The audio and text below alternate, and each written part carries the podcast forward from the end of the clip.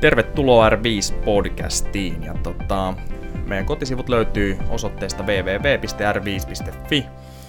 Sieltä voi lukea lisää palveluista. Ja tota, mä haluaisin ehkä sen verran sanoa alkuun vähän tämmöistä niinku uutta, uutta hommaa, mitä meillä on, niin me tullaan avaamaan tänne Metsälään ihan tota samoihin tiloihin, missä nytkin ollaan, niin, niin tota, vähän reilu 204 avoin sali tuossa jossain vaiheessa keväällä, kun se on mahdollista ja hitää saada kamat ja rempat valmiiksi. Eli tota, sitten siirrytään myös siitä, että on ainoastaan henkilökohtaista valmennusta ja, ja hoitoa sun muuta, niin siihen, että saa ostaa myös salikortin. Öö, näihin kortteihin tullaan ympäämään vähän mukaan meidän omia palveluita, esimerkiksi kerran kuussa kuuluu Inbody ja tiettyyn korttiin niin kuuluu talon ohjelmointi ja näin poispäin. Eli ei tuo ole mikään halpissali suoranaisesti. Tota, rautaa tulee paljon, kyykkäämään, mavettamaan, JNE pääsee varmaan kymmenessä paikassa, ja sitten on tietty valikoima laitteita, mitä me pidetään tärkeinä ja hyvänä lisänä tuohon tota, treenaamiseen. Ja tota, me ollaan päätetty, että meidän olemassa oleville asiakkaille, jotka käyttää meidän palveluita muutenkin, niin annetaan totta kai niin edullisemmin kortti. Noin 40 hintaa se voi vähän muuttuu vielä. Mutta olisi ihan mukava myydä jonkin verran nyt etukäteen kortteja, jos huhtikuussa koitetaan startata. Niin mä ajattelin podcasti kuulijoille heittää tämmöisen, että jos joku asuu täällä Metsälän paikkeelta tai lähellä ja tuntuu, että tarvii tämmöistä salia, missä pääsisi niin kuin treenaa, treenaa ammatti, ammattilaisen tavoin, että, että kamat on ikään kuin kunnossa, vaikka nyt ehkä mesta ei ole vuosituhannen isoin, niin tota, podcast-kuulijoille niin viisi tämmöistä alennettua Metsälä-salikorttia niin pistetään jakoon. Ja mulle voi laittaa maili, jos, jos asuu lähellä ja kiinnostaa mikael at r5.fi.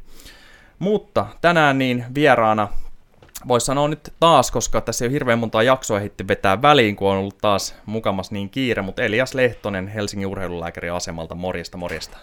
Jees, kiitos. Hauska tulla tänne uudestaan ja kiva, että pääsen toistekin ääneen, että ei ollut ensimmäinen kerta niin katastrofi, ettei kehtaisi uudestaan tulla. Joo, ei se oli erinomainen kerta ja sähän oot tämmönen erikoisasiantuntija niin kuntotestauksessa ja, ja tota, tämmöisessä ja tullaan taas tänään puhumaan siitä ja tullaan puhumaan lähinnä harjoituskynnyksistä sekä hengityskaasuista määritellyistä ventilaatiokynnyksistä että sitten jonkin verran laktaattikynnyksistä ja sitä, että, että tuleeko kynnykset about samaan paikkaan, jos näitä katsotaan erikseen ja tota, miten, miten ne määritetään. Ja ehkä paino kumminkin enemmän niin ventilaatiokynnyksissä tänään. Yes, joo. Itse asiassa mä ajattelin, että mä voisin tähän alkuun iskeä ihan lyhyet perusteet sille, että minkä takia kun ylipäätänsä halutaan kynnyksiä määrittää harjoittelun tueksi ja mitä, mitä hyötyä tästä on. Yes. Niin, niin, niin tähän voisin ihan tutkimuspuolelta napata, napata semmoisia perusteita, että, että, että toinen tapa määrittää harjoitusintensiteetti aika tyypillinen on, on se, että pyritään harjoittelemaan jollain tietyllä syketasolla suhteessa omaan maksimisykkäiseen, joka on joko oikeasti tiedossa tai, tai, tai on laskettu.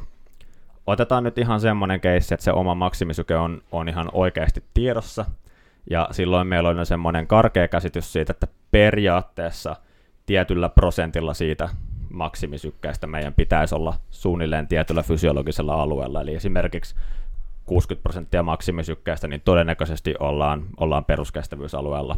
80 prosenttia maksimisykkäistä todennäköisesti ollaan vauhtikestävyysalueella ja 95 prosenttia maksimisykkäistä, niin todennäköisesti ollaan siellä maksimikestävyysalueella. Yep. Mutta, mutta näihin mahtuu ihan kuitenkin todella huomattavaa, huomattavaa yksilöllistä vaihtelua siten, että, että käytännössä – ensimmäinen, eli, eli aerobinen kynnys voi, voi hyvin sijaita, sijaita jossain 50 prosentin tasolla maksimisykkäistä tai, tai jopa 80 prosentin tasolla. Mm. Ja vastaavasti tämä ylempi eli anaerobinen kynnys voi sijaita jossain 60 ja 95 prosentin välillä Joo. Niin kuin karkeina, karkeina prosentteina. Ja käytännössä tämä tarkoittaa sitä, että jos me ohjeistetaan ryhmä vaikka, vaikka 10 tyyppiä harjoittelemaan 75 prosentin tasolla heidän maksimisykkäistä, ja me oletetaan silloin, että tämä harjoitus kohdistuu esimerkiksi peruskestävyysalueen ylälaitaan. Mutta todellisuudessa, kun aletaan sitten seuraamaan niitä toteutunutta harjoitusta, varsinkin jos on riittävän kun heterogeeninen ryhmä kyseessä, niin, niin osa näistä tyypeistä on heidän peruskestävyysalueella, osa on maksimikestävyysalueella ja jotkut, jotkut raukat on sitten jo jo maksimikestävyysalueella. Nyt joo, sanoa joo niin iso osa on vauhtikestävyysalueella, jep, jep, iso nimen, osa, joo. mutta muutama. Joo. Eli, eli käytännössä se jakautuu näille niin kuin kaikille kolmelle niin kuin isosti niin kuin selkeästi määritettävälle fysiologiselle alueelle. Ja, ja silloin sen kun harjoituksen aineenvaihdunnallinen vaikutus, se minkälaisen muutoksen se aiheuttaa meidän elimistön tasapainotilan säätelyssä on hyvin erilainen näiden eri yksilöiden välillä. Joo. Ja, ja tässä on sitten ihan tutkimuksessa on, on huomattu, että jos on verrattu sitä, että ohjeistetaan harjoittelemaan fiksatuilla sykealueilla tai fiksatulla hapenoton tasolla, tai fiksatulla työ- tai vauhtitasolla suhteessa maksimivauhtiin tai maksimisykkeeseen, mm. niin, niin, niin käytännössä äh, tulee hyvin erilaisia vasteita, mutta myös se, että ne, jos vertaillaan niihin, ketkä harjoittelee määritettyyn kynnystasoin, niin, niin, niin he, kellä kynnystasot on määritetty ja harjoitusohjelma rakennetaan niiden varaan, niin ovat myös kehittyneet paremmin sen harjoittelun seurauksena, eli on saatu paremmin kohdennettua harjoittelu sille tavoitealueelle ja toteutettua semmoinen harjoitus, kun on ollut, ollut tavoitteena. Joo, joo. ja ku, kumminkin silloin, kun kuntotestissä etitään harjoituskynnyksiä, oli sitten hengityksestä tai laktaateista, tai niin kuin nyt Suomen testiasemilla monessa, niin molemmista, niin tota, siinähän kumminkin etitään fysiologisia muutoksia, mitä pystyttäisiin sitten näkee mittauksilla, joko verestä tai tosiaan hengityksestä, Eli ne ei ole tuulestemmattu tai keksitty mistään, mistään tota pystymetsästä, että et ne perustuu muutoksiin, mitä tapahtuu oikeasti siellä. Niin siinä mielessä tuntuu aika loogiselta kans, kans tota, että ö, niissä on paljon järkeä treenin suunnittelussa. Kyllä. Ja palataan vielä tuohon, että syke voi olla hyvinkin eri eri ihmisillä. Et tuntuu, että se on jo sitten tämmöinen synnynnäinen ominaisuus, jos jollain on vaikka peruskestävyyden ylärajat Zone 2, niin vaikka 160 sydämenlyönnissä, mutta niitä on varmaan sullakin tullut vastaan silloin tällöin. Joo, ei, ei ole mitenkään, mitenkään epätavallinen ja on jopa ollut 170 sykkeellä semmoisia, että ollaan vielä aineenvaihdunnallisesti peruskestävyysalueella. Sama on meilläkin, mä en edes vaan kehdannut sanoa, koska siinä miettii, että mit, mikä tässä on, vai jännittääkö nyt niin paljon. Ja se on muuten yksi, että testin alussa – aika monella on semmoinen lähtöviivasyke kanssa. Et se, se pitää mun itse asiassa palautteen annossa, niin se on hyvin vakio juttu, mitä käydään läpi. Että vastaako nämä niitä sykkeet, mitä ulkona tasaisella olisi tai matolla ilman tätä tilannetta. Tuntuuko, että se on vähän korkeampi nyt? Sitten mä opastan, että käy testaa sillä vastuksella tai vauhdilla, eikä vähän, että missä mennään. Et, et ei käy sitten niin, että syke on ollut selkeästi korkeampi, kun lähdetään testiin, kun on maskit päälle, jännittävä tilanne, ja sitten sanotaan, että saadaan vaikka peruskestävyys, niin sykkeissä niin 150 lyöntiin, ja sanotaan nyt, että joku on vaikka juossut silloin 10 kilsaa tunnissa. Sitten kun se ulkona juoksee 10 kilsaa tunnissa, silloin olisikin syke vaan 140, mutta sitten se katsoo, ei, kun mä saan pitää 150 sykettä, silloin mä uskon aika vahvasti, että se on BK-alueella, jos se lyö 11 kilsaa tunnissa vauhdiksi ja syke on ulkona 150 ilman maskeja sun muuta. Eli aluksi tasatta se siihen vauhtiin tai jos pyörällä vedetään, niin vatteihin, jos mahdollista. Joo, joo kyllä il, ilman muuta, että et ne kynnykset tulee ja kannattaa määrittää sekä, sekä suhteessa syketasoon, suhteessa vauhtiin ja tehoon ja sitten, sitten hapenkulutuksen tasoon. Ja, ja näitä kaikkia kannattaa, kannattaa tulkita niin suhteessa toisiinsa. Joo. Mä ajattelin tähän itse asiassa heittää, heittää tota toiseen päähän, että jos, jos korkeimmat peruskestävyysalueen sykkeet, mitä on tullut määritettyä testeissä, on ollut jossain siellä, siellä 170 hujakoilla väitän, että että yläpuolellakin, Joo. Niin, niin vastaavasti alhaisimmat on kyllä sitten ollut jossain sen tasolla ja vähän sen, sen alapuolellakin, että et hajonta on hyvin suurta, ja, ja tämä ei tosiaan kaikki ei liity pelkästään siihen, että toisella henkilöllä on korkeampi maksimisyke kuin toisella. Mm. Se on toki siellä mukana vaikuttamassa, mutta myös myös siellä on sitten ihan se, että ne prosentuaaliset tasot, mitä pystytään ylläpitämään sit maksimista, eli sen kynnyksen sijainti suhteessa siihen maksimiin, on, on hyvin erilainen yksilöiden välillä. Jep, ja mäkin olen nähnyt, nähnyt tota aerobista kynnystä niin, niin about sadas, sadan tota, sykkeen lyönneissä useimmiten silloin pyörällä kyllä, ja useimmiten silloin, että ei ole niin tottunut pyöräilijä välttämättä vielä. Ja se saattaa sitten muuttuu vuosien varrella, jos siitä tulee tottunut pyöräilijä ja innostuu lajista, niin, niin jopa sykkeessä aika paljonkin. Taas sitten jos juoksumatolla mietitään, niin kyllä se voi, jos se kynnys asettuu kävelyvauhtiin, niin jäädä aika matalaksi, mutta siinäkin todennäköisesti sitten, jos oikeasti tekee duuni sen eteen, että saa nostettua sen hölkkä tai juoksuvauhtiin, kun tulee se iskutus eri tavalla mukaan, niin varmaan nousee silloin sykekin. Mutta sitten oot sä samaa mieltä siitä, että sitten kun ollaan tietyllä tasolla, sanotaan vaikka, että jos mulla olisi 10 kilometriä tunnissa juoksuvauhdissa aerobinen kynnys, ja mä kehittäisin sitä sitten hyvällä duunilla vaikka 11 kilsaan tunnissa, niin hyvin todennäköisesti mulla pysyy syke aika samana, että vauhti vaan paranee, koska siellä ei tehdä niin kuin tämmöistä selkeää niin kuin lajikohtaista rakennemuutosta, että mä oon vaikka nyt pystynyt siirtyä kävelystä juoksuun. Joo, on, on samaa mieltä ja tässä tulee tosiaan se niiden kynnystasojen tulkinta suhteessa siihen henkilön harjoitustaustaan. Ja tyypillistä on, että jos tosiaan testataan siinä omassa lajissa ja ollaan pidempään, pidempään harjoiteltu siinä, siinä omassa lajissa, niin eikä tehdä semmoisia radikaaleja muutoksia harjoitteluun, niin ne kynnyssykkeet voi pysyä aikavakiona. Sanotaan, että semmoisen niin päiväkohtaisen vaihtelun sisällä, että semmoinen viisi lyöntiä ylös, viisi lyöntiä alas, mutta periaatteessa se syketaso pysyy, pysyy suht samana jopa vuodesta, vuodesta toiseen. Yep. Mutta, mutta sen sijaan saattaa tulla samaan aikaan isoja muutoksia siitä, että millä, millä vauhdilla tai tehotasolla ja millä tasolla suhteessa maksimiin se kynnys silti, silti tulee. Aivan. Eli, eli, eli tota, sanoisin, että alkuvaiheessa ja tietynlaisissa erityiskeisseissä esimerkiksi ylirasitustiloissa ne tota, kynnyssykkeet voi olla, olla hyvinkin poikkeukselliset. Silloin voi, kun itse usein ää, ennustaa tai spekuloida sitä, että jos, jos nyt saadaan semmoista kun järkevää kestävyysharjoittelua tehtyä, saadaan se tavallaan se kuntotaso tietyllä tavalla normalisoitua, niin mm. niissä voi tulla muutaman kuukauden sisällä aika merkittäviä muutoksia niissä syketasoissa, yep. mutta sitten, sitten ne itse kynnyssykkeet voi vakiintua. Yes, joo, t- tätä on nähnyt itsekin ja ö, terveisiä Team Rynkkebyille, me ollaan testattu vuosien varrella paljon rynkkebyyläisiä ja se on siinä mielessä mielenkiintoista, koska se on siis tämmöinen hyvän tekeväisyys pyörätapahtuma, missä ilman koronaa niin sitten lopuksi poljetaan Pariisiin ja morjesta Tiina, tuu vaan sitten jos haluat, niin mukaan tänne pöydän päähän. Joo, niin, niin tota, ne vaan se iso juttu siis siinä, miksi halusin nostaa esille, on, että ne lähtee aika nolla niin kuin pyöräkondiksesta, monet niistä.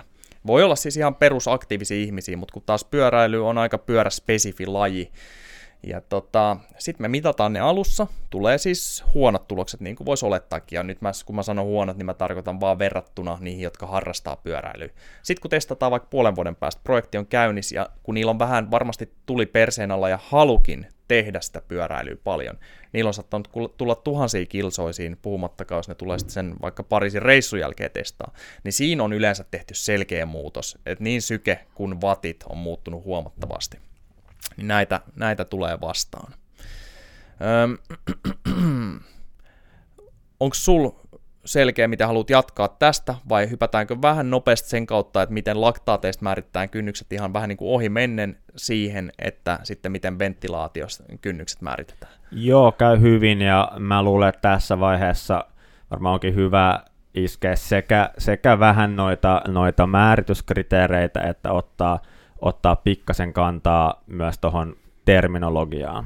Et, et mulla tuli itse asiassa siitä ihan, ihan hyvä, hyvä kysymyskin tuolta Pinjalta, joka itse asiassa Pinja kyseli, että mitä on, mitä on eri termit näille kynnyksille englanniksi, että kun, mm. et kun lukee tutkimuksista, niin välillä vaikea hahmottaa, että mistä, mistä kynnyksestä on, on kyse, ja sanotaan, että omasta mielestäni tämä on ihan, ihan kielestä riippumatonta ja liittyy Joo. enemmän siihen, vaan että niitä termejä ja määritystapoja on hirveän erilaisia. Eli, eli näkee sekä, että samaa termiä käytetään eri tarkoituksiin, eli esimerkiksi lähteestä riippuen voidaan puhua anaerobisesta kynnyksestä, niin, niin se voi oikeastaan tarkoittaa kumpaa tahansa kynnystä. Joo. Ja, ja, ja, tota, ja tämä on usein omiaan, omiaan hämmentämään. Ja, ja vastaavasti, vastaavasti sitten on niin runsaasti eri termejä. Ja tässä on omia, tässä on taustalla tässä on ehkä osittain historiallisia syitä siitä, että et, et kun on kehittynyt se ymmärrys siitä, että mitkä tekijät niiden kynnysten taustalla on, niin, niin, niin jos alkujen ajateltiin, että, että niin kynnysvasteet johtuu siitä, että lihaksen tasolla olisi jonkinlaista hapen puutetta, ja mm. se aiheuttaisi sen kynnysvasteen. Yep. Niin sieltä on jäänyt tämä termi anaerobinen kynnys kummittelemaan sekä, sekä kansainväliseen että, että suomalaiseen kirjallisuuteen.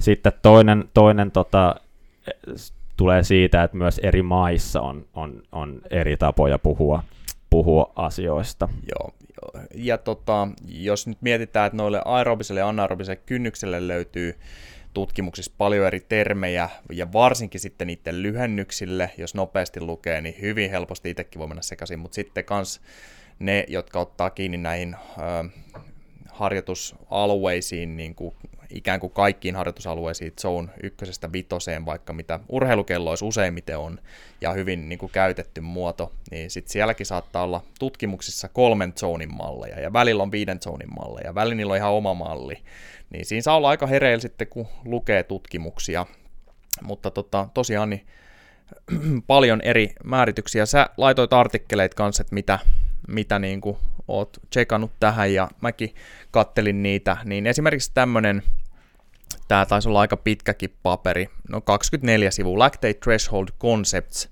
How Valid Are They, Oliver Faude, Wilfred Kinderman ja Tim Meyer, niin siinä taidettiin käydä myös sitä historiaa läpi ja ö, olisiko ollut toimis, ne avas sen, että niitä esim. laktaateista, kun määritetään vaikka tota, kynnyksiä, niin niitä tapoja, kun ne on käynyt tutkimuksia läpi, niin löytyi siis toista kymmentä, taisi olla yli 20 pitkälle, että siellä on Joo, eri... väitän, väitän, että voi löytyä jopa yli 30, jos, jos riittävällä pieteetillä etsii. Kyllä, kyllä, mutta tota, eikö vaan, se mitä me etitään aerobisen kynnyksen kohdalla, eli peruskestävyyden ylärajana, kun katsotaan fysiologiaa, niin on se eka kohta, kun laktaatit lähtee nousee sieltä perustasolta. Käytännössä, käytännössä kyllä kun puhutaan siis laktaattikynnyksistä. Jep.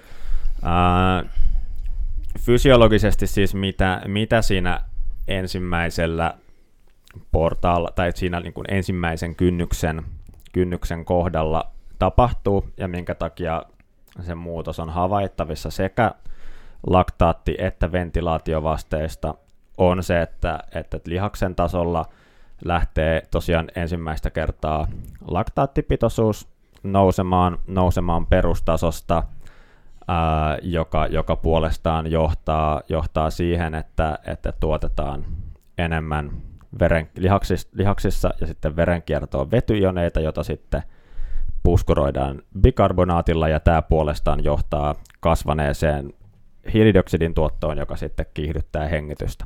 Eli fysiologisesti nämä kynnykset kynnykset liittyy toisiinsa. Yes. Ja tähän jo nopeasti taas, taas palaan siihen, että tästä tosiaan puhutaan nykyään aerobisena kynnyksenä, mutta tästä on aiemmin puhuttu anaerobisena kynnyksenä. Johtuen siis siitä, että ajateltiin, että se no, laktaatin nousu siitä perustasosta ja se kasvanut hiilidioksidin tuotto olisi merkki siitä, että sinne lihakseen ei kuljeteta riittävästi happea siihen aerobiseen työhön, niin, niin tästä itse asiassa ei, ei ole kyse, vaan kyse on vain siitä, että, että lihastasolla siis ää, hiilihydraatteja hyödyn, hiilihydraattien aineenvaihduntaketju etenee ensin, ensin glykolyysin kautta, joka, joka tuottaa sitten pyruvaattia tai laktaattia, joka sitten ää, voi edetä ää, mitokondrioissa hapen avulla tapahtuvaan aineenvaihduntaketjuun, ja jos, jos, tota, jos se niin kun tavallaan kaikki glykolyysi etenee suoraan pelkästään sinne, sinne hapen avulla tapahtuvaan energiankulutukseen, niin silloin ei havaita muutoksia laktaattipitoisuuksissa Yes. verestä mitattuna.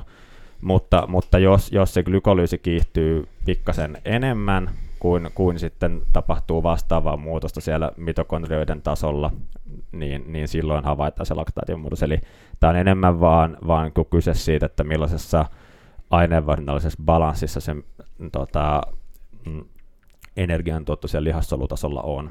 Jep, ja tota, ne taisi siellä, kun ne kävi historian katsausta tuossa tossa, tota, julkaisussa läpi, niin on taidettu ennen käyttää just siitä joku aerobinen kynnys ylitettiin, niin tämmöistä aerobic anaerobic transition, ja sitten tosiaan oletettu, että anakynnyksen jälkeen niin, niin tota, happe ei ollenkaan enää pyöri missään, mutta nykyään tiedetään, että niin kauan kuin VO2 maxkin nousee ja sinne loppuun asti, niin se on hyvin pitkälti aerobista kapasiteettia. Esimerkiksi Cooperin testi, niin kuin taidettiin viimeksi puhua, niin on tota, lähinnä aerobista energiantuotantoa. Ja... Jep, jep. Ja, ja kun lihastasolla se hapen, hapen osapaine, mitä, mitä, mitä on siellä lihastasolla, niin, niin, niin riittää kyllä siellä ihan maksimi hapenottokyvynkin tasolla siihen, että, että se ei ole vielä sitä niin varsinaisesti sitä aerobista aineenvaihduntaa rajoittava tekijä, se hapen saatavuus. Jep.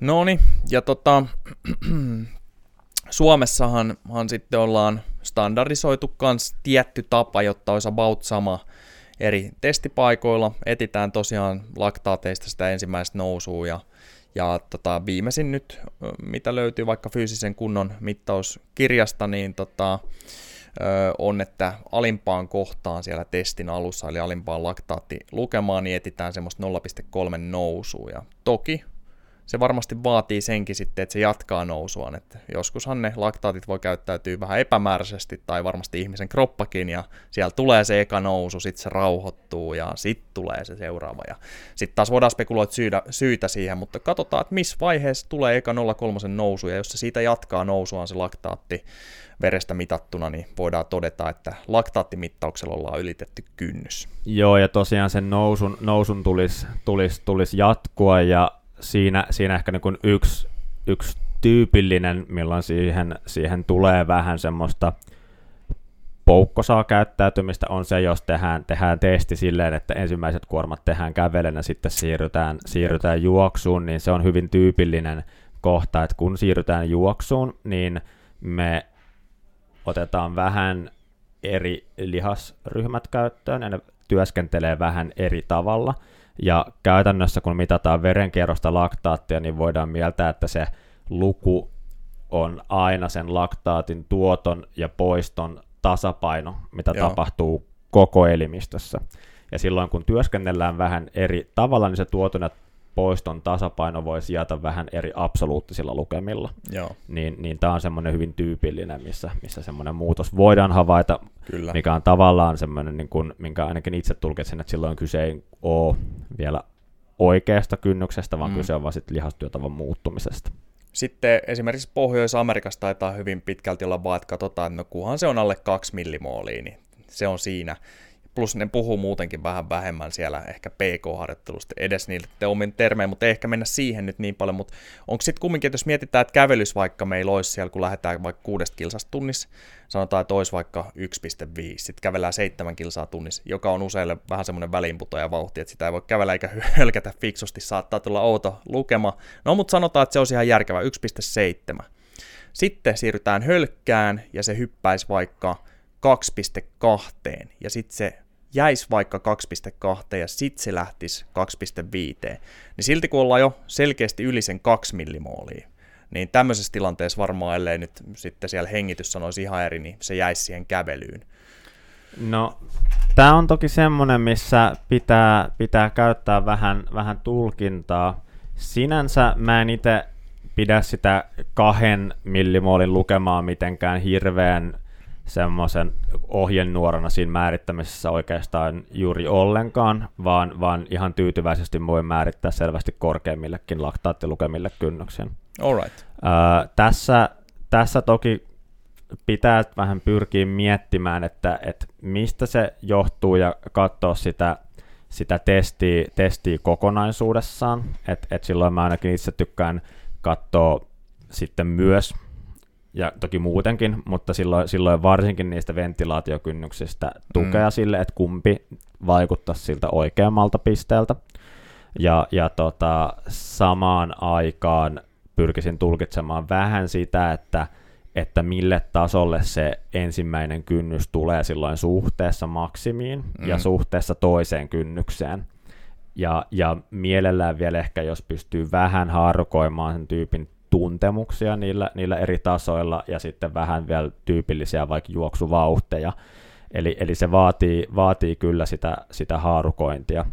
Ja voisiko siinä ajatella, että jos vaikka se laktaattiprofiili sit kauttaaltaan, niin on aika semmoinen, niin kuin, että se nousee melko korkealle ja on lopussa raju, joku crossfittarikin, kun ne on niin, ne rouhii aina niin kovaa menemään ja, ja tota, näin poispäin, niin, niin silloin voisi miettiä, että se voi olla, olla tota vähän loogistakin korkeampi se, se tota, aerobisen kynnyksen laktaattikin, että jos se nyt nousee tämmöisessä testissä, niin vaikka sinne lähemmäs 20 millimoolia, siellä pahdetaan vaikka kuinka kauan maksimialueellakin. No se on, se on yksi, yksi selkeä, selkeä asia, mitä mä, mitä mä siitä, siitä kattoisin. Ja sitten ihan ylipäätänsä, että käyttäytyykö se tota, laktaattikäyrä sen jälkeen nimenomaan käyrämäisesti. Joo. Eli onko siitä sen jälkeen havaittavissa se kohta, kun laktaatti ei nouse, se kun laktaattipitoisuus nousee vähän loivemmin ja se kun se kääntyy selkeästi jyrkempään nousuun. Yes. Ja, ja itse asiassa mä muutenkin ottaisin tähän, tähän kantaa, että se itse tosiaan heitit tuossa, että, että, että, että Suomessa käytetään tätä 0,3 millimolin nousua siitä alimmasta tasoa, tasosta, ja ilman muuta sitä on hyvä kunnioittaa. Toki siinä on mun mielestä hyvä, hyvä tiedostaa, että se on ehkä semmoinen, mitä on ajateltu ehkä erityisesti silloin, kun testataan niin kuin kestävyysharjoitelleita yksilöillä, kelle se laktaattikäyrä mm. on yleensäkin paljon siistimpi yes. ja, ja selkeämpi. Ja sitten toisaalta, toisaalta se, että se 0,3 arvo tulee siitä, että tuommoisen pika-analysaattorin virhemarginaali on 0,2, Joo. niin se on sen ylittävä, mutta kansainvälisesti hän löytyy 0,3,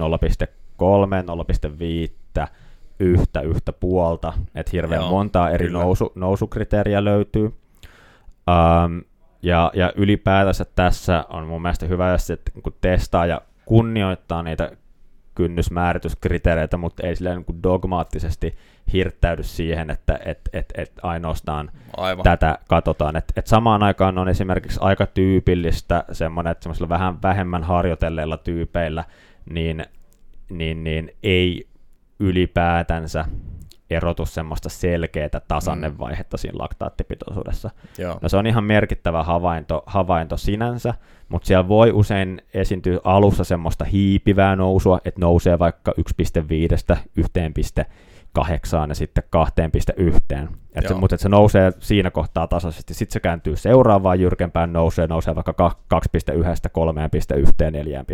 4.1. Eli siinä on semmoinen, sitten tulee vielä jyrkempi kohta, niin mä oon taas tässä taipuvainen ajattelemaan niin, että siinä, siinä kannattaa kuitenkin katsoa vähän sitä niin kuin kynnysmäisyyttä, eli mm, missä ne mm. kynnykset sijaitsis. Ja to- taas kerran tullaan siihen, että kun on myös ne ventilaatiokynnykset Aivan. siinä mukana, niin se helpottaa sitä testaajan päätöksentekoa ja testitulkintaa. Joo, tuossa tos sun äskeisessä esimerkiksi siitä, kun jatkettiin eteenpäin, niin siellä alkoi tulee jo yhden millimoolin hyppäystä, mutta sen jälkeen sä katsoit, että tulee vielä korkeampikin hyppäys. Niin jos tämä nyt olisi semmoinen vaikka CrossFit-jyrä, joka sitten vetää johonkin 20 millimoli asti, plus juoksee aika pitkälle tai mm. pyöräilee vielä, niin tämä voisi olla semmoinen tilanne siis, missä sä jopa anakynnyksen kohdalla annat sen mennä vähän yli tämän Suomen 0,8 hypyn, mikä pitäisi tulla pari kertaa. Et siinäkin kumminkin se toinen kynnys, kun etitään anakynnystä, niin me etitään selkeästi sitä kohtaa, missä se lähtee poikkeamaan siitä linjasta, eli lähtee, lähtee lapasesta, niin kuin me täällä tykätään sanoa.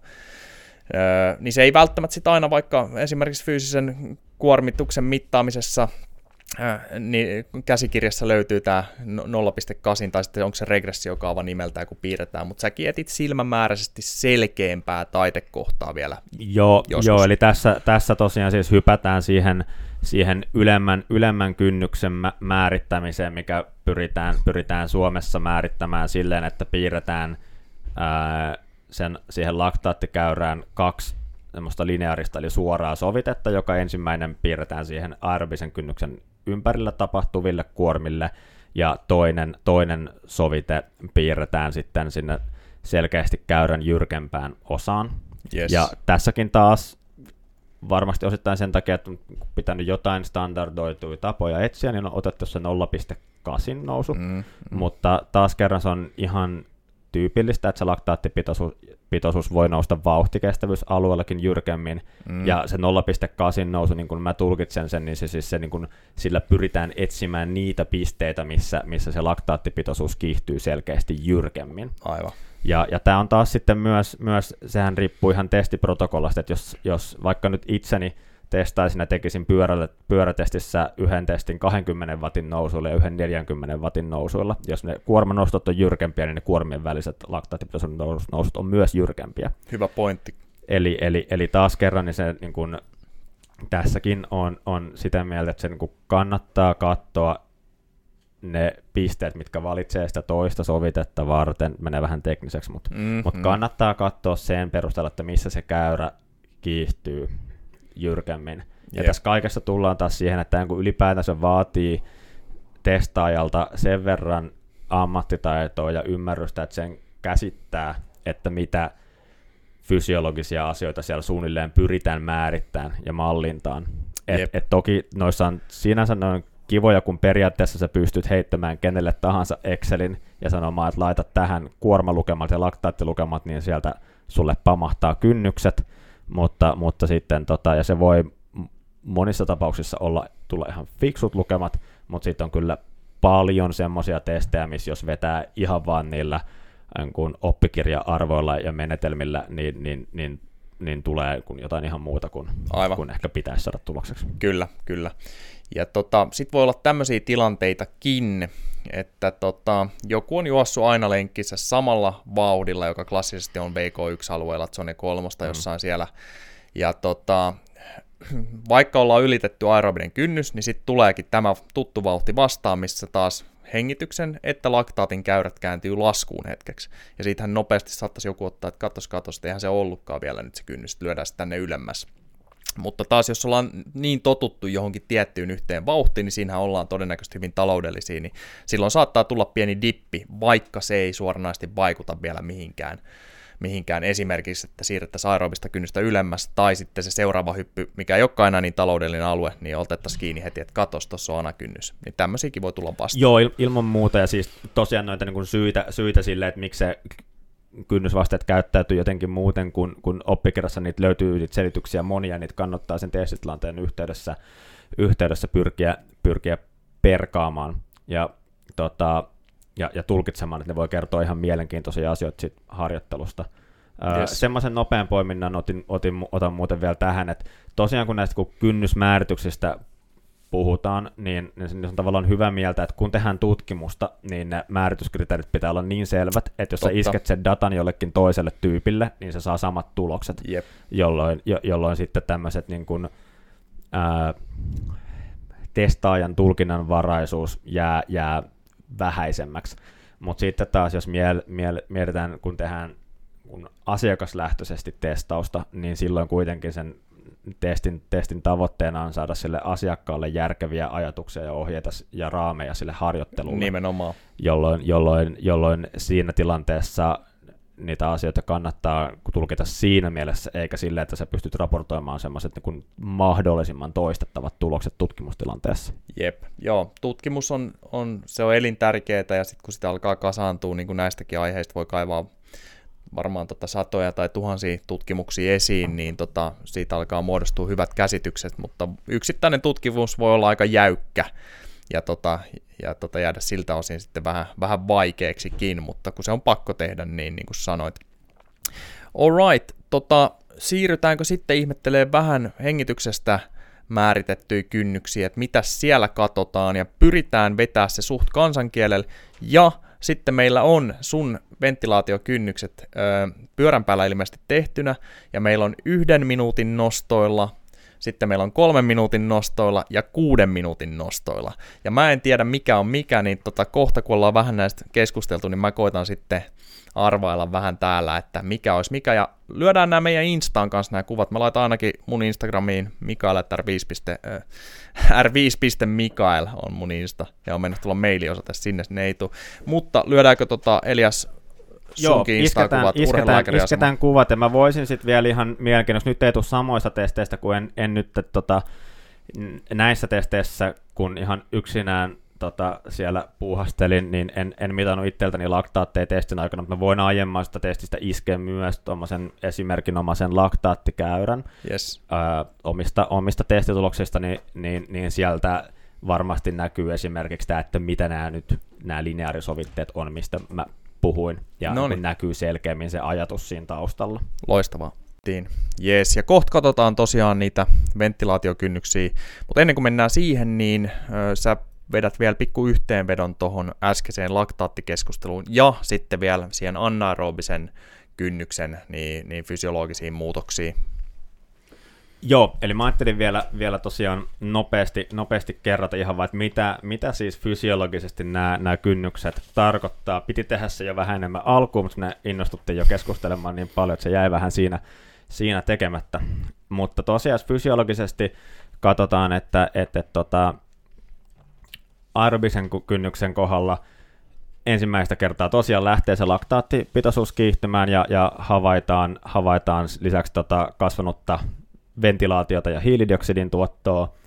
Eli, eli käytännössä pystytään sanomaan, että, että siellä tulee kun ei-aineenvaihdunnallista hiilidioksidin tuottoa, eli, eli, eli käytännössä siitä mm, happamuuden puskurointiin liittyvää yes. hiilidioksidin tuottoa. Ää, toki se hiilidioksidin tuotto kasvaa, kasvaa aerobisen kynnyksen kohdalla osittain myös sen takia, että kun siirrytään, siirrytään tota, vähän enemmän rasva-aineenvaihdunnosta hiilihydraattiaineenvaihduntaan, niin sekin lisää hiilidioksidin tuottoa suhteessa hapenkulutukseen. Mutta näistä, näistä syistä siis siellä aerobisella kynnyksellä havaitaan sitä kasvanutta hiilidioksidin tuottoa. Yes. Tämän jälkeen siirrytään, siirrytään alueelle, jolloin, jolloin ventilaatio, eli hengitys ja hiilidioksidin tuotto kasvaa lineaarisesti suhteessa toisiinsa, ja samoin kun nostetaan kuormaa, niin laktaattipitoisuus kasvaa lineaarisesti, jonka jälkeen tullaan sitten semmoiseen kohtaan, missä ventilaatio lähtee kiihtymään, eli hengitys lähtee kiihtymään selkeästi suhteessa hiilidioksidin tuottoon, ja veren laktaattipitoisuuden nousu lähtee jyrkkenemään. Ja tämä piste on siis anaerobinen kynnys, ja tässä vaiheessa siirrytään siis käytännössä siihen kohtaan, missä äh, happamuuden tuotto lähtee selkeästi kiihtymään, ja sitä tulee enemmän verenkiertoon. Samalla tulee esimerkiksi myös kaliumioneita enemmän, enemmän verenkiertoon, ja tämä on semmoinen selkeästi sitä hengitystä kiihdyttävä tekijä, ja tämä vastaa tosiaan myös sitä kohtaa, missä ei enää pystytä saavuttamaan minkäänlaista aineenvaihdunnallista tasapainotilaa. Eli laktaattipitoisuudet nousee jatkuvasti, kun suoritusta jatketaan, vetyenipitoisuus, kaaliumpitoisuudet verenkierrossa nousee jatkuvasti, inorgaaninen fosfaatti lihaksissa, ää, ja, ja, ja käytännössä siis ne väsymystä aiheuttavat tekijät, mistä edellisessä jaksossa keskusteltiin, niin Joo. muuttuu. Ja, ja tuossa nyt se on, aina tulee jotain mieleen, mitä haluan sanoa vielä, vielä näihinkin juttuihin, vaikka pitäisi mennä jo eteenpäin, mutta taas jos mennään vähän enemmän kansankielellä, niin siihen anaerobisen kynnyksen kohdalle, niin tosiaan se on viimeinen hetki, kun pystytään pitämään vielä tasapainossa se laktaatin tuotto ja, ja tota, sitten poistokyky. Eli siinä jos pysytään tasan tarkkaan vaikka jossain tunnin kisassa, niin se pysyy laktaatti aika lailla paikallaan, mutta jos mennään vähänkin kovempaa siitä, niin vaikka ei nostettaisi vauhtia enää, niin se nousee se laktaatti. Ja tota, tässä onkin usein käytän itsekin sitä, että kun on määrittänyt kynnykset jo, että mä en niillä koita johdatella itse itseäni, niin mä kysyn, että onko vaikka, jos on juoksija, niin kympin, kovaa kymppiä vedetty viime aikoina ja näin. Ja melkein aina, jos on, niin se täsmää aika hyvin anakynnyksen vauhteihin. Ja tota, se, on, se on mukava nähdä. Et totta kai niin sitä kynnystä ei siitä määritetä, mutta se on semmoinen hyvä, hyvä niin kuin ikään kuin varmistus, varmistus tai semmoinen, semmoinen nice to know tieto. Joo, ja tämänhän takia anarbinen kynnys ja erityisesti sitä vastaava vauhti tai teho on, on muutenkin semmoinen sekä, sekä tutkijoita, mutta, mutta myös valmentajia ja urheilijoita kiinnostava tieto, että jos halutaan ennustaa sitä suorituskykyä mm. jossain puolen tunnin viiva muutaman tunnin suorituksessa, niin yksittäisenä muuttujana se anaerobisen kynnyksen vauhti tai teho on, on, on paras ennuste. Yes, kehitty pyöräilijä kirjassa Martikainen, kova pyöräilyvalmentaja ja pyöräilijä itsekin ilmeisesti, niin niin se taas puhuu vaan kynnyksestä, ja se on se, mikä pystytään ylläpitämään 45 minuuttia tai tuntia, jos lähdetään oikeasti testaa sitä. Joo, tämä on muuten siinä mielessä hyvä poimita, että yleensä jos puhutaan vain yhdestä kynnyksestä, niin, niin se on ehkä useammin sitten se ylempi, eli, eli, yes. eli anaerobinen kynnys. Joo. Ei välttämättä. Alright, mutta sitten mennään tota ventilaatiokynnyksiin ja to- kohta niin päästään katsomaan sun kolmea eri testiä ja vähän koittaa siitä niin ihmettelemään, että mikä on minuutin ja mikä kolme minuutin ja mikä kuuden minuutin suoritus ja nämä laitetaan tosiaan meidän Instaan nä- näkyviin, niin voitte myös katsoa. Mutta ventilaatiokynnykset, Elias Lehtonen, eri päivämääriä tässä, niin täällä on sitten erilaisia lyhenteitä. Meillä on VE ja meillä on VO2, meillä on VCO2 ja, ja tämmöisiä pet, PETO 2 ja PETCO 2, niin mitä näillä tehdään ja miksi ne on tässä ventilaatiokynnyslapussa? Yes. Ensin jos, jos mä jaan tämän lapun vähän kuin kahteen osaan, niin, niin voisin sanoa, että yleensä kun katson sitä ensimmäistä kynnystä, niin mä katson pää, pääasiassa noita vasemmalla puolella olevia graafeja. Eli niitä, missä on VE, eli ventilaatio, eli se kuinka paljon hengitetään litroissa per minuuttia. Mm-hmm. Ja, ja, ja sitten X-akselilla on, on, on tuolla ylimmässä on hapenkulutus, eli toisin sanoen hengityksen ja hapenkulutuksen suhde. Yes. Ja alemmassa on sitten VCO2, joka on siis hiilidioksidin tuotto, ja hiilidioksidin tuotto on siinä suhteutettu hapenkulutukseen. Niin nämä on ne, mitä ensisijaisesti katsoo, kun määrittää sitä ensimmäistä kynnystä. Joo. Ää, toki tukea voi ottaa myös, myös muista, ja näistä voi olla myös se toinen kynnys havaittavissa. Mutta sitten taas, kun, kun katsotaan toista kynnystä, niin mennään tuonne oikeaan alalaitaan, niin siellä on tosiaan ventilaatio ja sitten on taas VCO2 eli ventilaatio suhteessa hiilidioksidin tuottoon.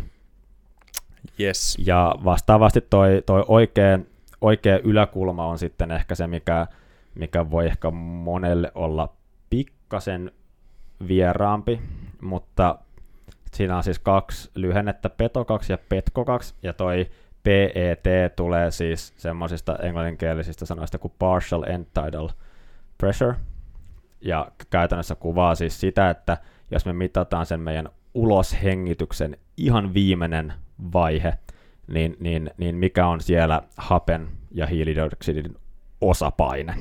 Jep.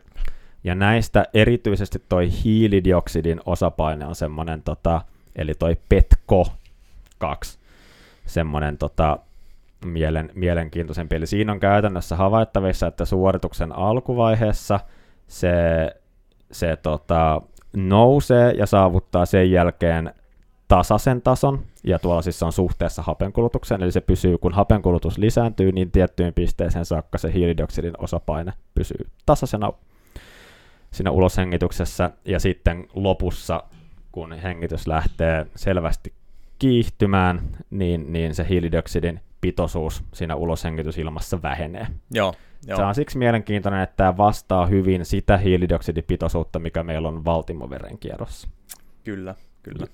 Jes, niin tota, nämä on ne pääkohdat sitten, mitä katsotaan, kun ventilaatiokynnyksiä ihmetellään. Ja älkää nyt surkutelko, jos ette muista automaattisesti ulkoa kaikki näitä selityksiä. Ensinnäkin tehän ette itse niitä pääse mittaan, ja vaikka nyt joku kello pystyisi jotain ns. sanomaan, niin ei se oikeasti sitten pysty kertomaan näitä. Enkä tiedä, että koittaako mikään kellokaan ventilaatio tai jotain petkoa kaivaa esiin. No ei, ei, ei niitä kai oikein voi, että kyllä, ne, kyllä ne vaatii sitten sitä hengityskaasuanalysaattoria.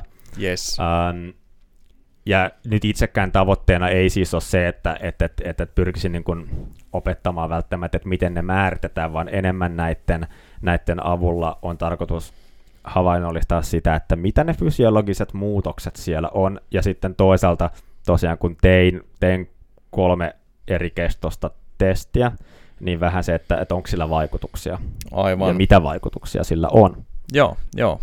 Ja tota, ei kai siinä sitten, tässä vaiheessa kun tämä julkaistaan, niin tosiaan meidän Instasta Helsingin urheilulääkäriasema ja sitten r5.mikael, niin voitte katsoa nämä kuvat, niin tota, ei tarvi olla vaan tota, kuulopuheen kanssa tekemisissä. Mutta tosiaan, sä oot tehnyt ventilaatiokynnysmittaukset itsellesi, ne on helpompi tehdä itselleen, kun ei tarvi piikittää sormea ja näin, että sen kun lyö maskin päälle ja koneet käyntiin.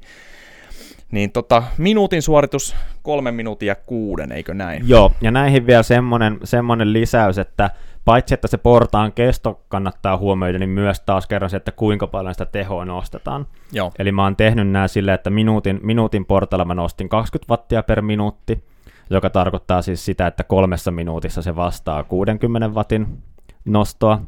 Vastaavasti kolmen minuutin portailla mä nostin 30 wattia per kolme minuuttia, eli toisin sanoen mä lisäsin tehoa puolet hitaammin. Joo. Ja sitten taas siinä kuuden minuutin testissä taas oli 30 watin portaat, eli taas oli puolen hitaammalla tahilla Joo. se, se tota, test, testin tota, ää, kuorman lisäys. Yes, ja ihan järkevä, muutenhan tota, testikin olisi voinut kestää ikuisuuden kuuden minuutin kuormillakin sitten. Ja, ja käytännössä jos katsoo, niin mä saatoin aloittaa nämä ihan pikkasen eri tehotasoilta, mutta minuutin portailla mulla kesti 13 minuuttia ennen kuin mä uuvuin, kolmen minuutin portailla 24 minuuttia ja kuuden minuutin portailla 43 minuuttia, niin Joo. siinäkin näkyy, että ne on, ne on niin suhteessa siihen. Yes, alright. No mä, mä heitän tota mun arvaukset. Öö, mä, mä teen tämmöisen olettamuksen tässä, että minuutin, minuutin nostoa sä oot päässyt hapenottoa vasten, tai tota, täällä kun katsotaan nytten vaikka anakynnystä, niin, niin hiilidioksidin ja ventilaation suhteesta, niin mä oletan, että sä oot päässyt siinä, kunnes taitekohta tulee, niin pisimmälle, eli, eli tota, mä veikkaan, että tämä kolmas 11 lappu on yhden minuutin suorituksilla. Se on täysin oikein veikattu, ja ei varmaan ihan vaan veikattu, vaan päätelty. Joo, joo, kyllä se näin on. Mun piti sanoa veikattu, koska sitten taas jos tästä tekisi super itsevarman kuvan itsestä ja heittäisi kaikki päin mäntyyn, niin tota, voidaan iskeä testiasema kiinni. Mutta se oli siellä ja siinä tosiaan niin ollaan päästy niin litralukemis, mitkä on tuolla alhaalla, niin selkeästi pitemmälle kuin kahdessa muussa, että et siitä mä nappasin eka kiinni ton. Taas sitten jos katsotaan VT1, eli ventilaatiokynnys 1, niin tota, siinä mun silmään ei osu niin selkeätä eroa, minne mä sen VT1 löysi, löysin, mutta enemmän jossiteltavaa, että siinä voisi käytännössä helposti lyödä sen pitemmällekin, jos silmä olisi vähän, vähän niin kuin siihen, siihen suuntaan kallellaan, mutta kyllä mä siinäkin päädyin, että sen VT1 mä siinä saan aika samoihin paikkoihin kuin sitten kolmosessa ja kutosessa, vaikka siinä helpommin voisi antaa sille enemmän siimaa. Mutta joo, Joo, ja mulla on tässä tosiaan niin kuin huomattava etulyöntiasema näissä, kun mä oon sekä tiennyt, että mikä testeistä on mikä, mulla on paljon aikaisempaa dataa, ja mä oon myös itse ollut se testattava, niin, niin tämä on ehkä pikkasen, pikkasen epäreilu, epäreilu asetelma, mutta sinänsä siis sun, sun havainto oli ihan oikea siinä mielessä, että kun mä oon itse määrittänyt näistä kolmesta on ensimmäisen kynnyksen ventilaatiovasteista, niin mä oon Joo. saanut sen kaikissa – tota, kun plus miinus 0,01 sisään. Joo. Eli mulla on ollut 2,91 yhdessä, 2,92 toisessa ja 2,90 kolmannessa. No ja niin. käytännössä siis on samassa kohtaa, eli ero on tullut vaan siitä, että, että miten mä oon nyt sen siihen tota, käytännössä, kun siinä niin kun, kun me määritän niitä, niin ne tulee niin kun tietyille prosenteille kuormaportaista, niin ne heitot johtuu vaan siitä määritystekniikasta. Aivan. Eli käytännössä on ihan samaan kohtaan hapenkulutuksen osalta tullut yes. kynnykset. Yes. Alright. Sitten tota, kolmen ja kuuden minuutin setit pitäisi vielä koittaa tästä päätellä. Ja tota, öö, mä heitän tämmösen päätelmän kautta arvauksen, että 21.12. on ollut kolmen minuutin nostoilla. Ja siinä näyttää, että päästään ehkä pikkasen pitemmälle taas siinä, että mihin mä sen anakynnyksen löysin, ja aika lailla sillä periaatteella. Ja ehkä tässä voisi myös nyt päätellä, päätellä, että täällä on ehkä vähän, vähän enemmän pisteitä kanssa lappuun piirretty tällä kuuden minuutin mittauksella, missä pitäisikin hengityksiä tulla enemmän, niin se on ehkä yksi kanssa, mutta, mutta joo, kahdes, kahdes eka 12 on kolme minuuttia, sitten 26. helmikuuta on kuuden minuutin suorituksilla mennyt. Joo, kyllä, kyllähän ne juuri näin päin meni, eli, eli hyvin täältä niin testaajan ammattitaito erottu, että, että onnistuit, onnistuit pelkkien lappujen perusteella päättelemään, että mikä on ollut mikäkin testi, ja suunnilleen samoja asioita mä olisin, mä olisin itsekin pyrkinyt noissa, yes. noissa katsomaan. Joo, ja onko se kans yleistä, sä oot pitempään tehnyt tuommoisella laatukoneella, joka, joka mittaa hengitysmuuttujia. Meillä on nyt ollut X määrä kuukausia se parempi versio, missä päästään ventilaatiokynnyksiä katsoa tarkemmin, niin, niin oisit säkin ihan niin kuin sun kokemuksen perusteella lähtenyt eka anakynnyksen kimppuun? Onko se selkeämpi nähdä usein? Mm, no, vähän vaihellen testeistä kyllä mä itse asiassa jotenkin itse mä lähden jotenkin alhaalta ylöspäin, niin mä usein lähden ensin siitä, siitä tota, ensimmäisestä kynnyksestä, mutta itse asiassa siinäkin sen pitää kuitenkin ensin poissulkea se, että se ei ole se ylempi mm. kynnys. Eli, eli esimerkiksi itse tykkään ö, eniten siihen ensimmäiseen kynnykseen käyttää hiilidioksidin ja hapenkulutuksen, ö, hiilidioksidin tuote- ja hapenkulutuksen suhdetta sen takia, että se on semmoinen, mihin, mikä on puhtaiten fysiologinen. Eli, eli ventilaatiohan me pystytään puuttumaan vielä silleen, että me pystytään tahdonalaisesti lisäämään tai, tai mm. panttaamaan meidän hengitystä, ja se voi vielä vähän, vähän, vähän vaikuttaa, mutta siihen saa kyllä olla aikamoinen Wim Hof, jos aikoo, jos aikoo tota, säädellä sitä, että paljon tuottaa hiilidioksidia ja paljon kuluttaa happea niin kuin tahdonalaisesti. Yes. Ja mainittako vielä siitä, että joo, normisti kanssa aloitan testi, testianalyysin niin alhaalta ylöspäin, että se oli vaan tässä tuntuu helpommalta lähteä, kun oli nämä sun kuvat lappuun. Joo, ja toi on siis sinänsä ihan totta, että, että mä sanoisin, että se tota, ensimmäinen kynnys on semmoinen paljon tota, se, se, se muutos ei ole siinä yhtään niin mm. selkeä. Aivan. Ja mä oon varsinkin itse aika, aika lahjakas hyperventiloija siellä testin lopussa. Joo. Varmaan siitä, kun mä oon aikaisemmin ollut paremmassa kunnossa, niin mä edelleen muistan, että täällä pitäisi hengittää kovaa, mutta enää en ole ihan niin hyvässä kunnossa, niin, niin se he, ventilaatio suhteessa siihen hiilidioksidin tuottoon kääntyy aika jyrkkään, jyrkkään nousuun. Jep. Mutta siinäkin itse asiassa vielä tuommoisena määrit, määrittäjänä, niin, niin, niin joissain tahoissahan puhutaan myös kolmannesta ventilaatiokynnyksestä, joka sijaitsee vielä tämän toisen yläpuolella. Mm. Ja, ja usein, jos ihan ensin lähtee katsomaan sitä hengityksen kiihtymistä suhteessa siihen hiilidioksidin tuottoon, niin se voi niin kuin, lykätä vähän liian ylös sen kynnyksen. Joo. Eli se on itse asiassa se ihan ensimmäinen muutos siinäkin on aika, aika asteittainen, että siinäkin mä lähden sieltä tavallaan ylhäältä katsomaan sitä jyrkempää muutosta ja sitten vähän loivempaa ja sitten semmoista, kunnes mulla on, tuntuu semmoinen, että nyt tässä kohtaa ei enää tule mitään muutosta. Aivan, aivan. Joo, ja tämähän, tämähän liittyy, liittyy tota, siihen ainakin osittain, että et, et kun sitä laktaatin tuottajan vetyonien tuotto selkeästi kiihtyy sen lopussa, niin se, niin se tota, elimistön happamoituneen lähtee yhä vaan voimakkaammin ohjaamaan sitä hengitystä. Eli, eli se on jopa tavallaan semmoinen käyrämäinen nousu siinä, että se, että se eksponentiaalisesti kasvaa se ventilaatio sen lopussa. Yes, ja tuosta hengityksen säätelystä vielä, niin aina välillä on tullut vastaan henkilö, jolla on jostain syystä omassa päässä ajatus, että pitää hengittää mahdollisimman syvää ja rauhallisesti.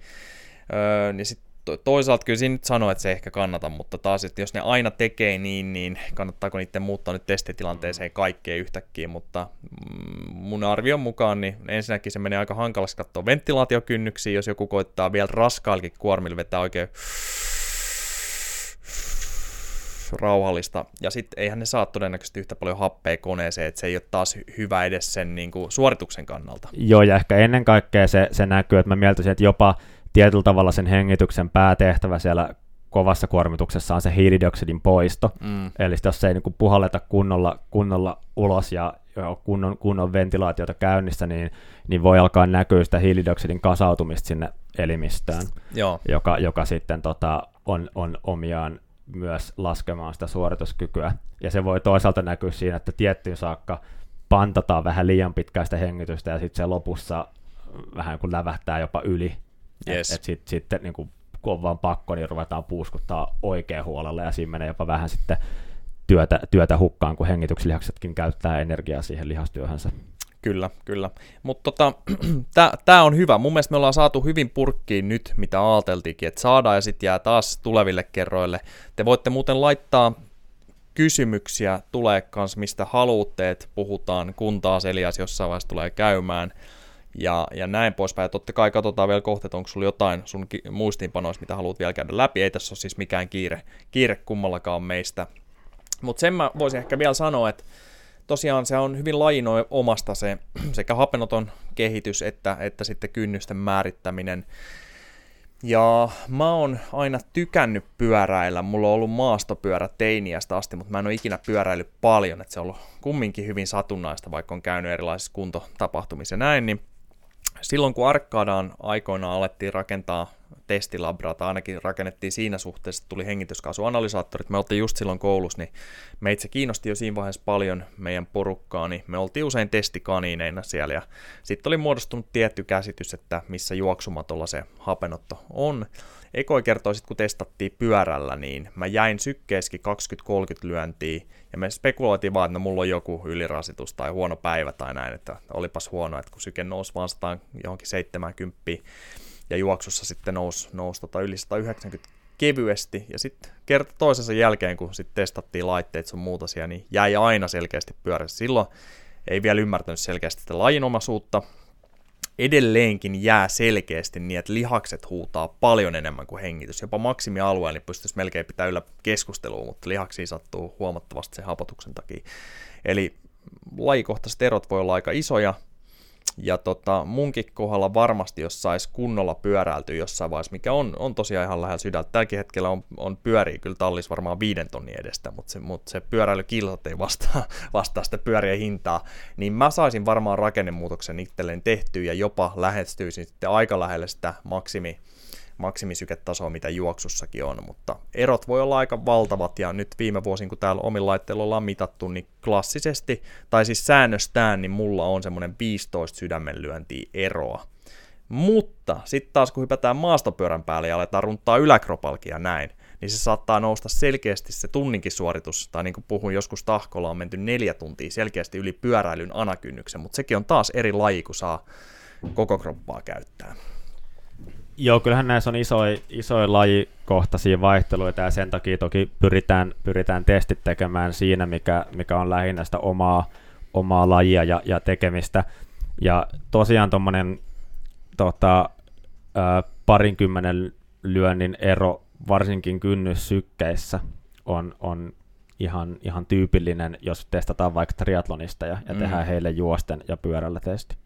Ja tuossahan tulee vähän, vähän eroja siitä, että osa siitä erosta tuntuu selittyvän sillä, että juosten, kun ollaan pystyasennossa versus pyöräily, kun ollaan vähän etukumarassa, mm. niin päästään ihan korkeampaan maksimisykkeeseen. Mm. Ja juoksussa työskentelee myös vähän isompi lihasmassa kuin pyöräilyssä. Ja se iskutusefekti varmaan on myös semmoinen sykettä suorana naisesti nostattava kanssa.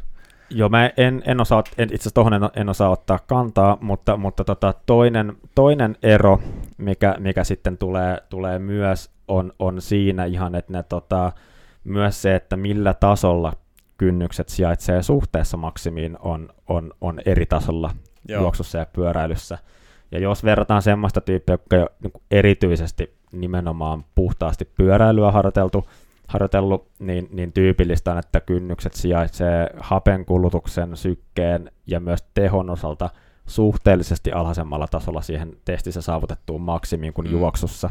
Joo. Ja tämä taas liittyy osittain just siihen, että kun on työskentelee vähän pienempi lihasryhmä, ja, ja niissä työskentelevissä lihaksissa lähtee vähän aikaisemmassa vaiheessa selkeämmin se tota, ää, laktaatin tuotto kiihtymään, Eli, ja, ja, ja, joudutaan, ja sitä kautta tulee ne kynnysvasteet aikaisemmin. Ja sinänsä tämä taas kuvastaa sitä, että se ei tosiaan ole siitä elimistön kyvystä kuljettaa happea sinne työskenteleville lihaksille se mm. kynnystaso kiinni, koska juoksussa kun ää, sama sydän- ja verenkiertoelimistö kuljettaa happea, niin, mutta sitä kuljetetaan isommalle lihasmassalle, niin voisi olettaa, että, että sinne kun kulkeutuisi vähemmän happea, mm. jolloin kynnykset olisi aikaisemmassa vaiheessa, jossa olisi siitä kiinni.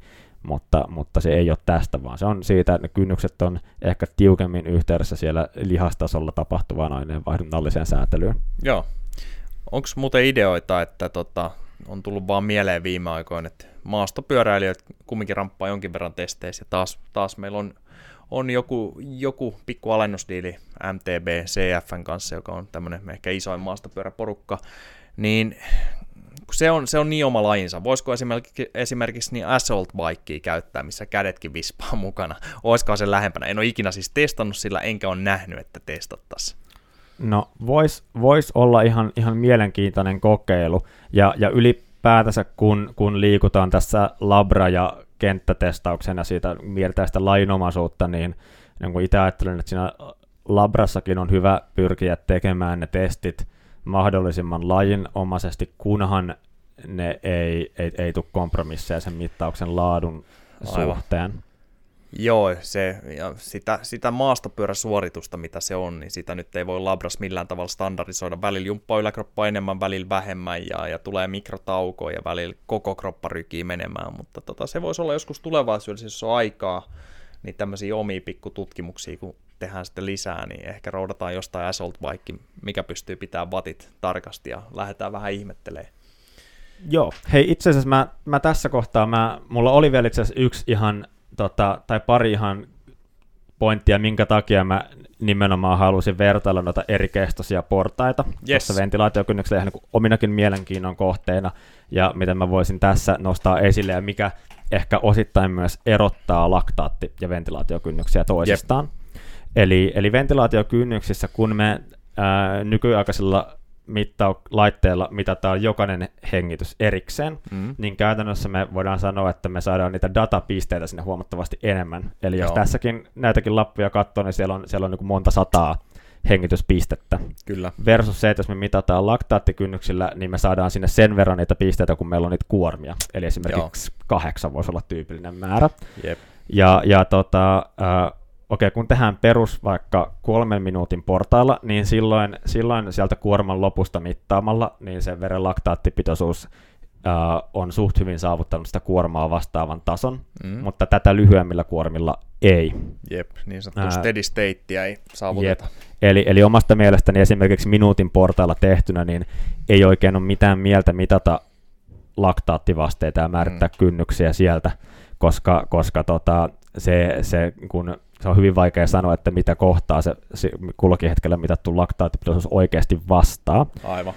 Ää, ja tässä mielessä tota, ventilaatio, ventilaatiokynnyksiä voidaan siis pitää, että ne on tiettyjen muuttujen suhteen osalta siitä kuormitus tota, protokollasta riippumattomia. Kyllä. Eli niin kuin itse sanoin, niin mä sain hapenkulutuksen osalta kaikilla näillä portailla ihan samoihin kohtiin kynnykset.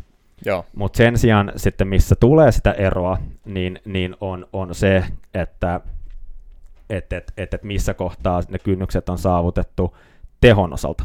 Aivan, eli eli aivan. Minuutin, minuutin portailla, kun, kun, kun tein, niin, niin pääsin sekä korkeampaan maksimitehoon, että, että kynnykset tuli, tuli korkeammalle. Jos verrataan vaikka kolmen minuutin ja kuuden minuutin portaita, niin maksimiteho oli minuutin portailla 360 ja, ja sitten vastaavasti kolmen minuutin portailla 330 wattia. Ja anaerobisella kynnyksellä vastaavat lukemat oli 270 ja 250 wattia. Joo. Eli, eli oltiin selkeästi, tota, tavallaan ne, siis se minuutin portaat vähän yliarvioi sitä, sitä kuormatehoa. Ää, no kun mentiin kuuden minuutin ää, portaisiin, niin se, se ero katosi aika, aika mukavasti. Ää, mutta, mutta siellä, siellä tuli puolestaan sitten semmoinen ero, että minuutin ja, ja kolmen minuutin portailla mä pääsin käytännössä samaa hapenottokykyyn. Mm. Eli molemmissa tuli, toisessa tuli 4.19 ja toisessa 4.16, eli Joo. hyvin lähellä toisiaan. Kyllä. Kun taas sitten kuuden minuutin portailla mä uuvahin vähän ennenaikaisesti ja, ja pääsin vaan tuommoiseen 3,8 litraa hapenottokyvyssä. Joo.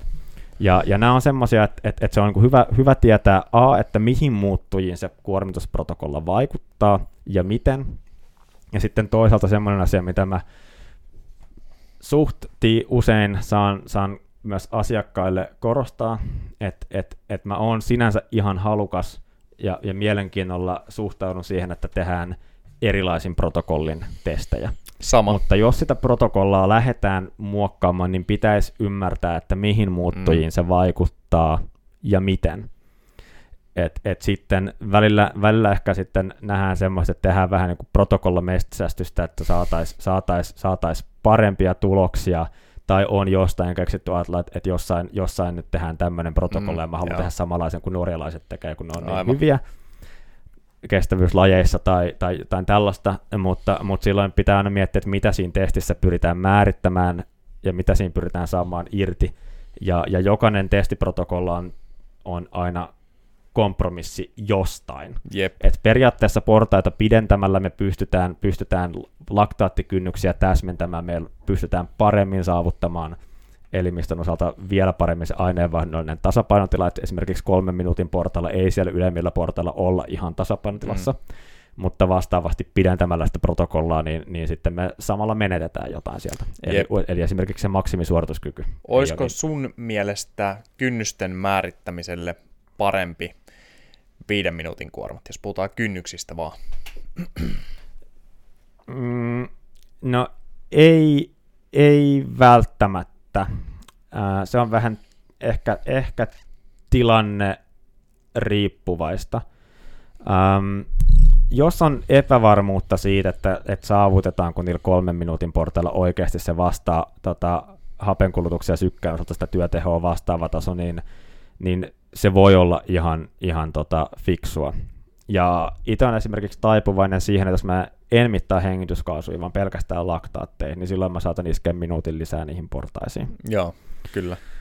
Ää, ne erot myös muuttuu siinä, että et, et aerobisen kynnyksen alapuolella me saavutetaan se tasapainotila nopeammin, ja siinä mm. tulee pienempiä muutoksia, kun taas ää, sen yläpuolella se tasapainotilan saavuttaminen kestää pidempään. Tässä tullaan sitten siihen, siihen haasteeseen, että, että sitten kun tulee ehkä kysymyksiä, että, no, että kuinka pitkä sen portaan pitäisi olla, mm. koska me pystytään käytännössä sanomaan, että, että, että sitä voi, pitäisi 10 minuuttia mm, venyttää sitä Aivan. portaan kestoa, niin, niin, niin tota, mä pyrin, pyrin miettimään, että mikä se on siihen ää, kyseisen henkilön harjoittelun ja valmentautumiseen saatava tieto siitä. Mutta jos, jep, jos jep. ihan pelkästään kynnystasot on määr, halutaan määrittää, niin, niin ehkä. Mutta silloin menetetään, tai silloin samalla muuttuu se, kun itse tykkään paljon katsoa myös sitä, että millä tasolla ne kynnykset on suhteessa maksimiin, mm. koska, koska sen avulla pystyy aika hyvin spekuloimaan sitä, että mitä ominaisuuksia pitäisi ehkä kehittää. Mm. Niin silloin taas, kun se maksimisuorituskyky kärsii siitä, niin sitten menetetään taas sen puolen analyysiä. Joo, joo. Ja sitten tota, No kyllä se on, jos viiden minuutin kuormin menisi loppuun asti, niin se on liian pitkä siellä maksimialueella. Sitten se ehkä vaatisi jotain kikkaa, että pikku breikki väliin ja niin kuin jossain tehdään, niin minuutin nostolla sitten VO2 maksi, mutta Jep, joo, tämähän on, melkein on, kaksi eri testistä. Joo, joo, sehän on käytännössä yksi käytetty malli, että tehdään viiden minuutin kuormia sinne, sinne tota, uh, lähelle, lähelle tota, tai vähän anaerobisen kynnyksen yläpuolelle, otetaan vaikka 15 minuutin tauko ja poljetaan minuutin kuormilla loppuun, että saadaan, mm. saadaan mitattua hapenottokyky. Joo. Ähm, tässä mun mielestä on vähän ikävää on se, että mä tykkään kyllä myös katsoa se, että miten ne jat- vasteet jatkuvasti muuttuu, kun mennään sinne maksimisuorituskykyyn, ja silloin Aivan. ne minuutin portaat, ja varsinkin jos ne on vielä levon jälkeen, niin se ei ole enää vertailukelpoista. Ei ole, ei ole siihen samaan, samaan dataan. Ja, ja toisaalta kun niiden kynnystenkin määrittäminen on helpompaa, jos se myös se maksimipuolen data on siihen samaan yhteyteen saatavissa, koska, mm. koska katsotaan sitä, että miten se jyrkkenee kohti sitä maksimia, Aivan. sekä laktaatti- että ventilaatiovasteet, niin sekin menetetään. Ja sitten yksi nosto vielä, mikä tästä tulee, on se, että, että usein sitten fokusoidaan se keskustelu aika puhtaasti siihen, että mikä on sen yksittäisen portaan kesto, mutta ei mietitä sen portaan noston suuruutta. Mm, Eli esimerkiksi sitten, sitten tämä Norjassa tyypillisesti käytetty 5 minuutin portaat, niin he nostaa tehoa 50 wattia siinä. Joka on aika joka, massiivinen Joka on tosi, tosi iso nosto. Ja mä mieluummin otan pienempiä nostoja vähän lyhyemmillä kuormilla, että siihen saa pikkasen enemmän resoluutiot siihen analyysiin. Joo, joo. Ja tässä tulee myös se, että, että se tota, ää, veren laktaattipitoisuuden ja, ja muiden osalta sen tasapainon saavuttaminen siinä kuorman lopussa ja se, että kauan siinä kestää, on riippuvainen siitä portaan noston suuruudesta. Mm, Tästä joo. on yksi ihan hauska, hauska artikkeli esimerkiksi, missä on käytännössä niin kuin voinut ottaa nyrkkisäännöksi sen, että, että jos pyörällä lisätään 20 wattia, niin se vaatii käytännössä kolme minuuttia, jos lisätään mm. 30 wattia, se vaatii noin neljä minuuttia, eli käytännössä All pystyy right, lisäämään joo. minuutin siihen. Niin, niin, niin Kyllä. Tota, eli, eli tässä on tavallaan se, ja nämä on toki semmoisia keskusteluja, mitä ei ihan joka päivä aina tule asiakkaan käytyä läpi, mm, koska se on kyllä. aika työlästä selittää nämä kaikki asiat, mutta et lähinnä pointtina on se, että et, et, et, niin se kun Suomessa käytetty standardisoitu kolmen minuutin protokollat on, on mun mielestä se hyvä lähtötaso, yep. tai se ihan hyvä oletus siihen, ja jos siitä poiketaan, niin se pitää perustella hyvin ja ymmärtää, mihin se vaikuttaa. Aivan. All right. Oliko vielä joku pointti vai oliko, oliko pointit, mitkä oli lapussa, niin no nyt, siinä? nyt taisi olla mun lapussa olleet pointit, että nyt mulla, mulla on enää vaan, vaan jotain kysymyksiä, meillä oli yleistä, yleistä spekulaatiota. Noniin. Mutta tota, voidaan ottaa jo kysymykset. Yes. Joo, mä kaivelen läpi täältä. Äh, yksi näistä olikin tosiaan toi Pinjan kysymys, mihin vastattiin, että mitä nämä termit englanniksi on, ja tähän edelleen mun, mun, mun vastaus on se, että ne on, ne on, ne on sekavat ne termit, ja, ja voisi heittää jotain, että, että esimerkiksi kun puhutaan lactate thresholdista, mm. niin se usein tarkoittaa sitä ensimmäistä kynnystä, jos samassa artikkelissa puhutaan lactate turn pointista, joka tarkoittaa toista. Sitten se, että, että onko, onko, onko ventilaatiokynnykset, niin usein voidaan puhua esimerkiksi ventilatory thresholdista ja sitten respiratory, res, respiratory compensation pointista, jolloin se VT, eli ventilatory threshold on se ensimmäinen ja respiratory compensation point on se toinen kynnys. Joo, Nämä on vain yleisiä nyrkkisääntöjä. Yleensä on pakko lukea, että miten ne artikkelissa on ne kynnykset määrittänyt, jotta pystyy ajattelemaan, että kumpikohan kynnys sitten on kyseessä. Yes.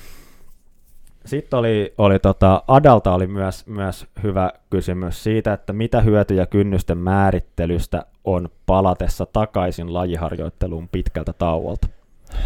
Ja tämä on ehkä semmoinen aihe, mitä me jo vähän sivuttiinkin tuossa, että silloin kun ollaan pidempään harjoiteltu, niin ainakin sykkeen osalta ne kynnystasot on suht vakiintuneet. Mm, mm. Mutta, mutta jos ollaan pidetty taukoa ja tullaan takaisin, niin, niin silloin se elimistön normaali toiminta voi olla hyvin erilainen kuin mitä se on siinä, kun ollaan säännöllisesti harjoiteltu.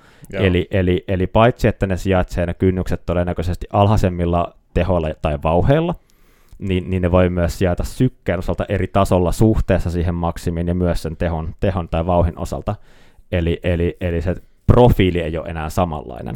Jep, niin sitten saattaisi olla, että palaa takaisin, jos ei tee testausta, niin lähtee tekemään vaikka liian kovaa. Se on, se on, se on yleensä ehkä se tyypillinen virhe, että lähtee harjoittelemaan turhan kovaa siihen alkuun. Aivan. Ähm, tässä on tosi itse pyrkinyt myös pitämään ehkä semmoista ohjenuoraa, että, että jos nyt pitkän tauon jälkeen palataan harjoitteluun, niin mun mielestä ei ole ei ole mielekästä ehkä aloittaa sitä harjoittelua tulemalla testiin, vaan mä suosittelen, että mieluummin 1-2 kuukautta ensin harjoittelee, mm. koska A, jos nyt vaan ottaa riittävän maltilla, niin, niin silloin, silloin tota, todennäköisesti tulee kehitystä, kun ei, kun ei tee mitään, ää, li, kun ei tee ylilyöntejä. Mm, mm. Ja, ja toisaalta, toisaalta se kestää sillä elimistön fysiologialla vähän aikaa tavallaan hakea taas se oma, oma tasonsa, eli, eli, eli silloin voi olla että jos tehdään heti alkuun testi, niin ne niin kuukauden päästä ne tulokset ei enää pidäkään paikkaansa. kone voi olla aika tukossa. Että se, on, se on fiksu neuvo kyllä, että karstat pois koneesta, niin näkee ehkä vähän realistisemmin, että saattaa mennä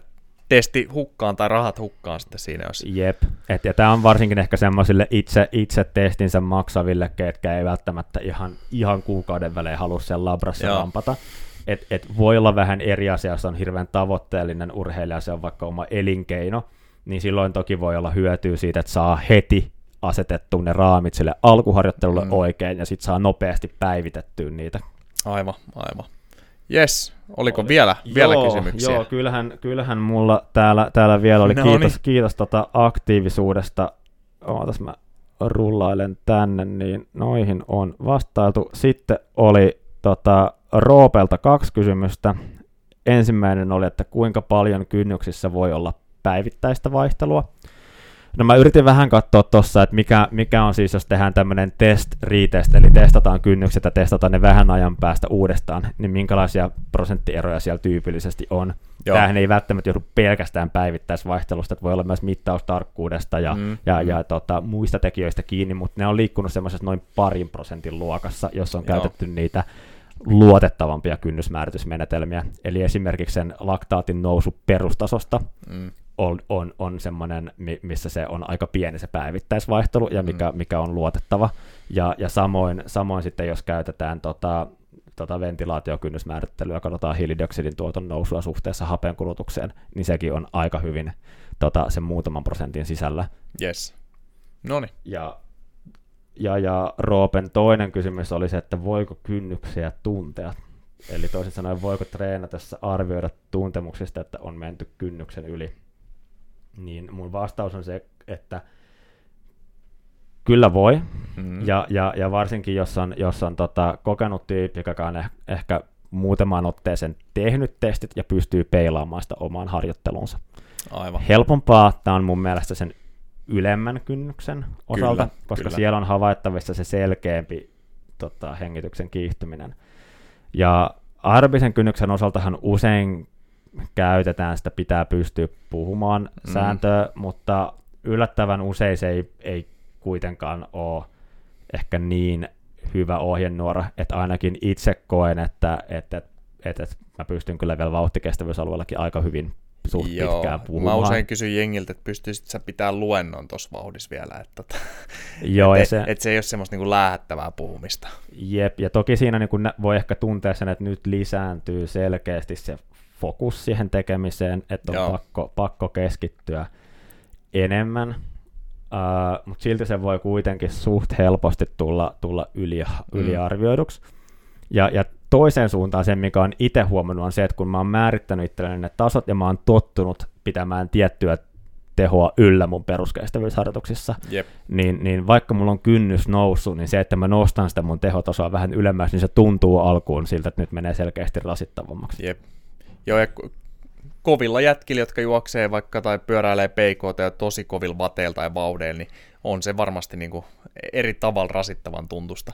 Mutta tohon jo, varsinkin se toinen kynnys, niin kuin sanoit, niin sen pitäisi olla aika helppo tuntea, ja varsinkin jos on fiksusti suunniteltu ohjelma, ja siellä välillä käydään tekemään VK2-jakso, niin hyvin vaikea, että sen pitäisi olla isolle osalle meistä juosta yli sen kynnykseen, edes vaikka 20 minuuttia vedon muodossa tai kaksi kertaa 20, ja varmaan aluksi kun lähdetään tekemään, niin jo, jo 10 minuutin vedotkin siellä tuntuu aika pahalta. Toki on tullut sielläkin vastaan luonnonoikkuja, jotka pystyy hämmästyttävän hyvin siellä maksimialueella, menee aika kauankin. Joo, ja tuohon pystyy tosiaan just sillä harjoittelu, harjoittelun ohjelmoinnilla aika hyvin puuttumaan, että jos vain ne vauhtikestävyysalueen yläpään vedot on kestoltaan riittävän pitkiä, niitä tulee riittävän paljon siihen treeniin, ja ne palautukset on suht lyhyitä, niin niitä on vaan aika aika hankala niitä on tehdä silloin liian kovaa. Jep. Et, et, et sen, sen kyllä sitten siinä yleensä alkaa aika aikaisessa vaiheessa ne hälytysvilkut soimaan omassa päässä, että nyt, nyt mennään ehkä pikkasen, pikkasen liian kovilla tehoilla. Mutta jos siitä otetaan vielä sen verran kiinni, että kun PK tehdään taas, taas, niin se voisi mieltää sen sykkeenkin siellä liukumana, että sitä ei tarvi aina koittaa täräyttää kynnyksen päälle tai ihan tuntumaan, että se PK varmasti kehittyy kans, vaikka sinne jättäisi vähän niin kuin pelivaraakin. Että jopa ehkä mielellään, varsinkin nyt tällä, jotka kotikonsteilla sitä koittaa tunnustella, niin menee sitten vähän rauhallisemmin, kun että vahingossa menisi vähän liian kovaa. Joo, on, on tuosta samaa mieltä, ja, ja ehkä siinä on, on, on just se, että siitä ei välttämättä ole merkittävästi lisähyötyä harjoitteluun, että pystyy pyrkii tekemään ihan siinä kynnyksen tasolla, mutta siitä voi olla merkittävästi haittaa, jos ne menee vahingossa sen mm. kynnyksen yli. Ää, toki, toki, toki sen turvarajan ei tarvitse olla liian iso, ja tämä voi esimerkiksi monilla olla, olla ajankohtaista semmoisissa tilanteissa, missä se ää, ensimmäinen kynnys tulee just vähän sinne juoksuvauhtien mm. puolelle, ja halutaan kuitenkin tehdä juosten sitä harjoittelua, niin se voi olla spesifimpää, jos pystytään oikeasti juoksemaan, eikä tarvitse kävellä, yep. jolloin se voidaan liikkua aika lähellä sitä kynnystä, mm. mutta, mutta tota, ää, mutta pääsääntöisesti niin, niin, niin itsekin jätän harjoite, harjoitteissa siihen tota, semmoisen ehkä 5 prosentin turvarajan itselleni, että et, et, et, et, ei, nyt, ei nyt mene vahingossa yli.